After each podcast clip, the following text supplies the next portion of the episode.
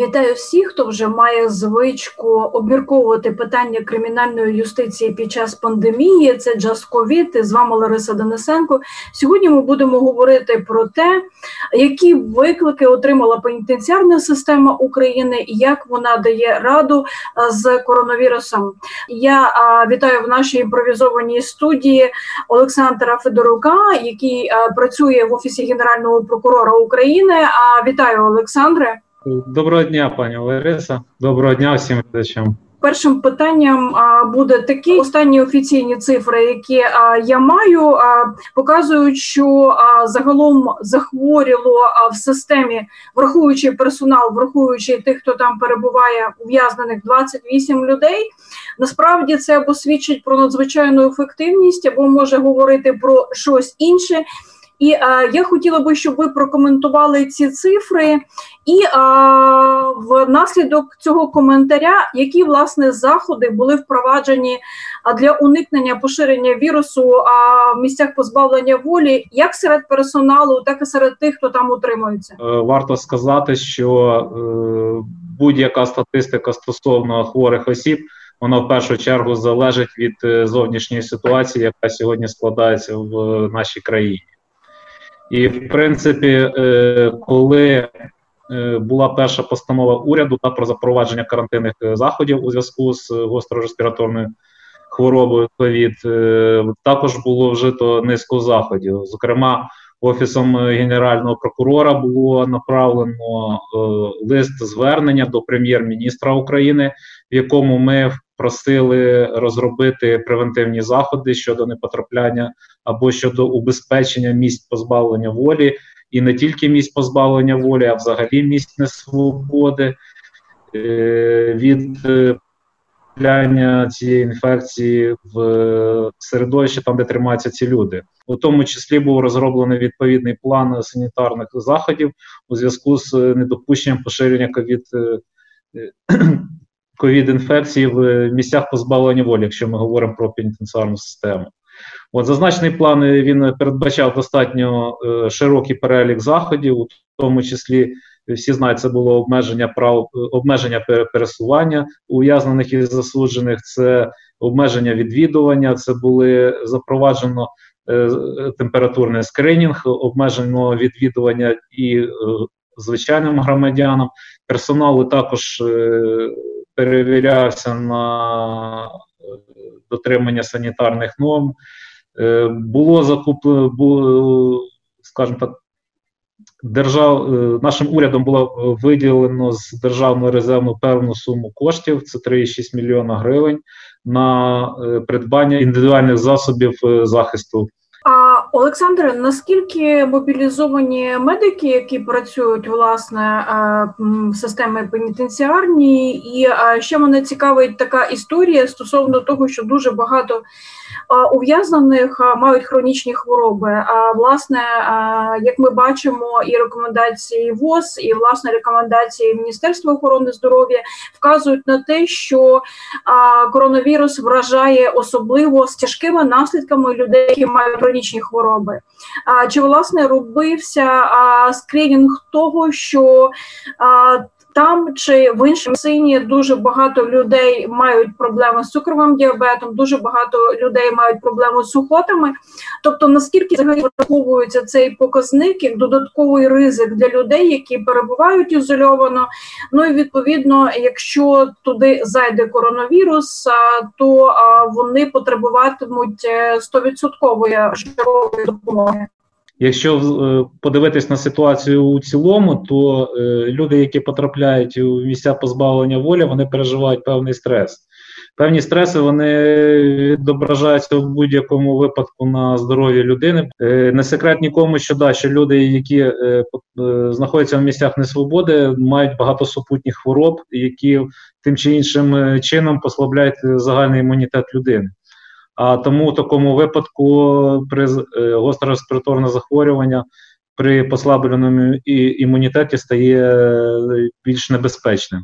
Сьогоднішня статистика, яка є, вона з одного боку свідчить, що е, процент наших наших працівників, да, і людей, які тримаються в умовах ізоляції, достатньо невеликі. Да, ці цифри невеликі, але з одного боку вони можуть і радувати, з іншого боку, можуть і насторожувати. Тобто ризики залишаються, а ми лише можемо сподіватися, що ті цифри є такими, як вони є на сьогодні. А Олександра, не можу не торкнутися питань, які періодично виникають в новинних стрічках. Вони, зокрема, стосуються смерті від коронавірусу в Кропівницькій колонії або бунту, скажімо, в Чернівецькому СІЗО, і все це власне.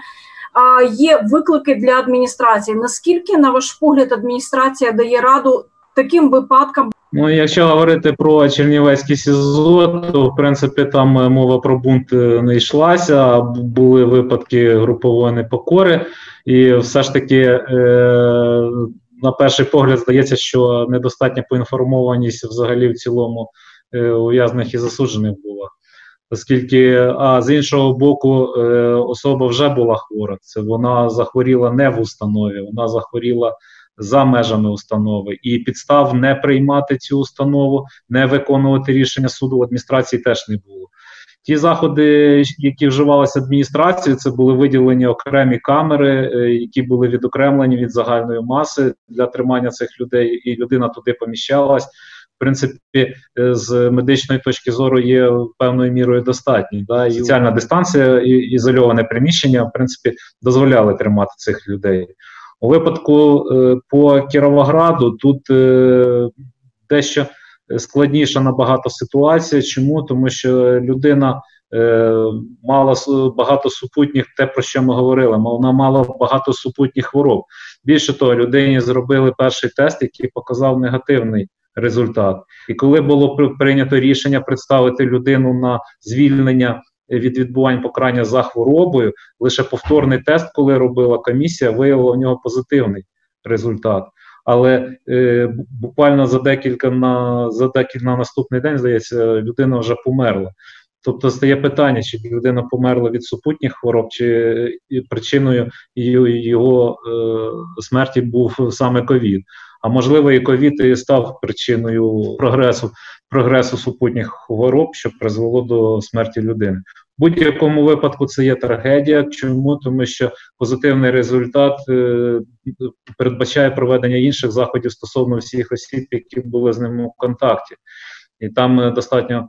Е, велика кількість людей, які пішли на самоізоляцію, які перебувають під наглядом лікаря. Тому е, такі випадки є достатньо е, серйозними, і не реагувати на них з боку адміністрації просто неможливо.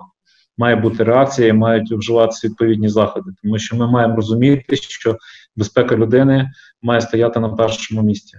По всьому світу дуже багато різноманітних адвокаційних кампаній проходить стосовно амністії людей, які або перебувають в цих місцях за незначні кримінальні злочини, або є підстава власне дострокового звільнення через обставини, які спровокував або створив ковід.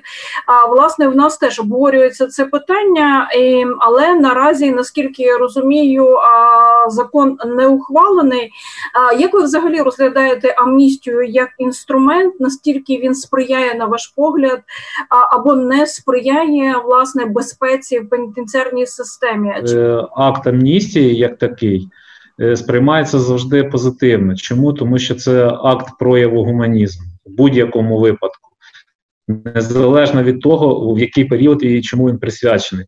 Разом з тим, е, якщо враховувати ситуацію, яка сьогодні розгортається на, на е, у зв'язку з пандемією коронавірусу.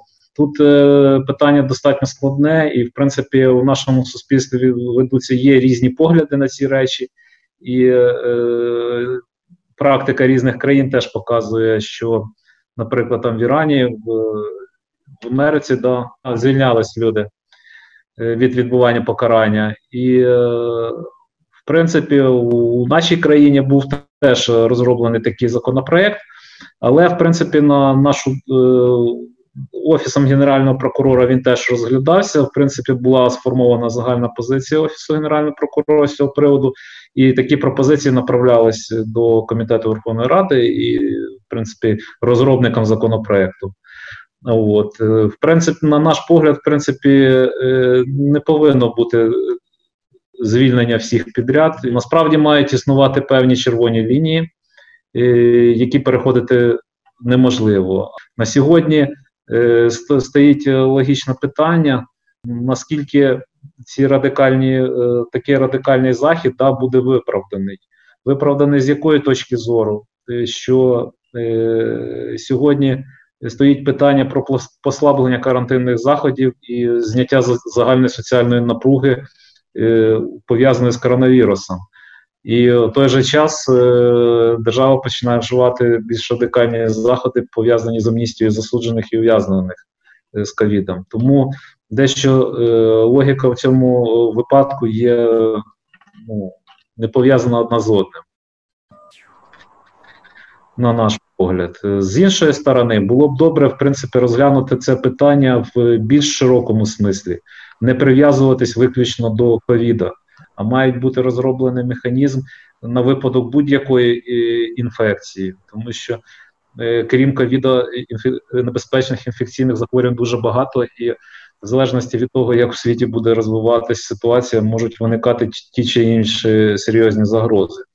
І коли буде розроблений такий механізм, ми в принципі можемо завжди його е, застосувати і не прив'язуватись виключно до точечних якихось е, заходів або точечного проведення амністії. А вже держава буде розраховувати, що в неї такий механізм є, і у, у разі. У разі необхідності вона може застосовувати поступово вживати ну, такі поступові заходи відповідно до ситуації для застосування такого акту має прийматися достатньо виважене рішення тому що ми теж маємо е, розуміти, скільки таких людей підпадає під амністію, що це за люди, яка необхідність, е, які соціальні зв'язки, чим буде людина займатися після звільнення, куди вона піде.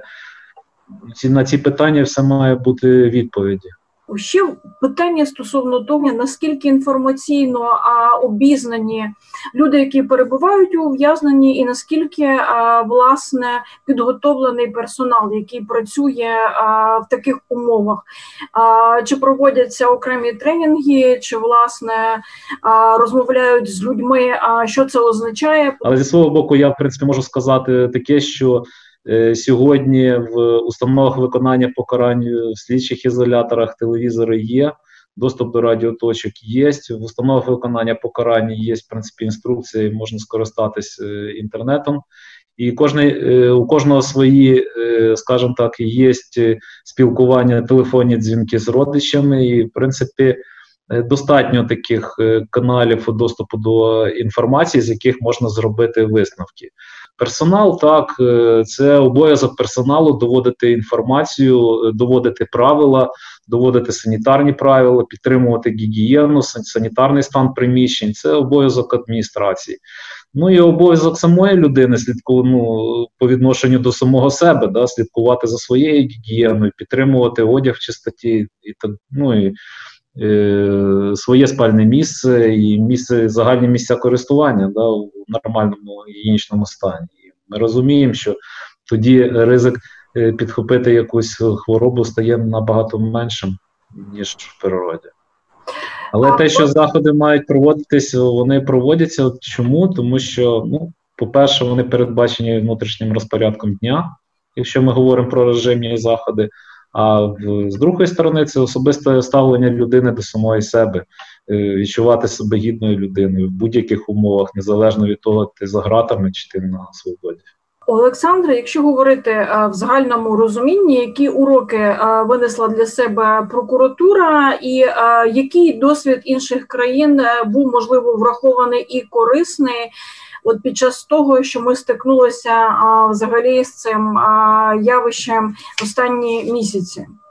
Ну, які уроки винесла е, прокуратура, важко сказати, але набутий досвід е, роботи в е, коли в обмежених в обмеж... ну, в умовах обмеження, да, які вводяться в зв'язку з карантином, він звичайно був набутий. Чому? Тому що вперше да, і наша державна, і наші державні органи зіштовхнулися з такою ситуацією, коли ми маємо е, працювати в умовах карантину, да, в умовах е, в певних обмеженнях. Тобто, це були застосовані, е, шукалися інші заходи моніторингу, це дистанційна робота в певній мірі.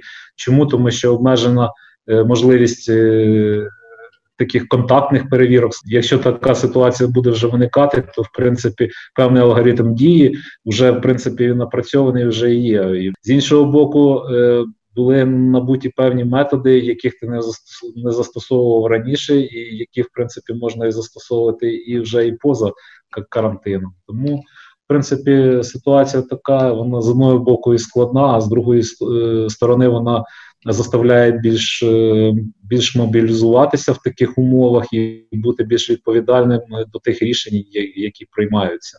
Закордонний досвід ми моніторили. Моніторили з якого плану. Ми дивилися, які заходи вживаються іншими країнами, зокрема в пенітенціарних заходах, і в принципі ми моделювали можливість застосування у нас їх, тобто, що нам більше підходить.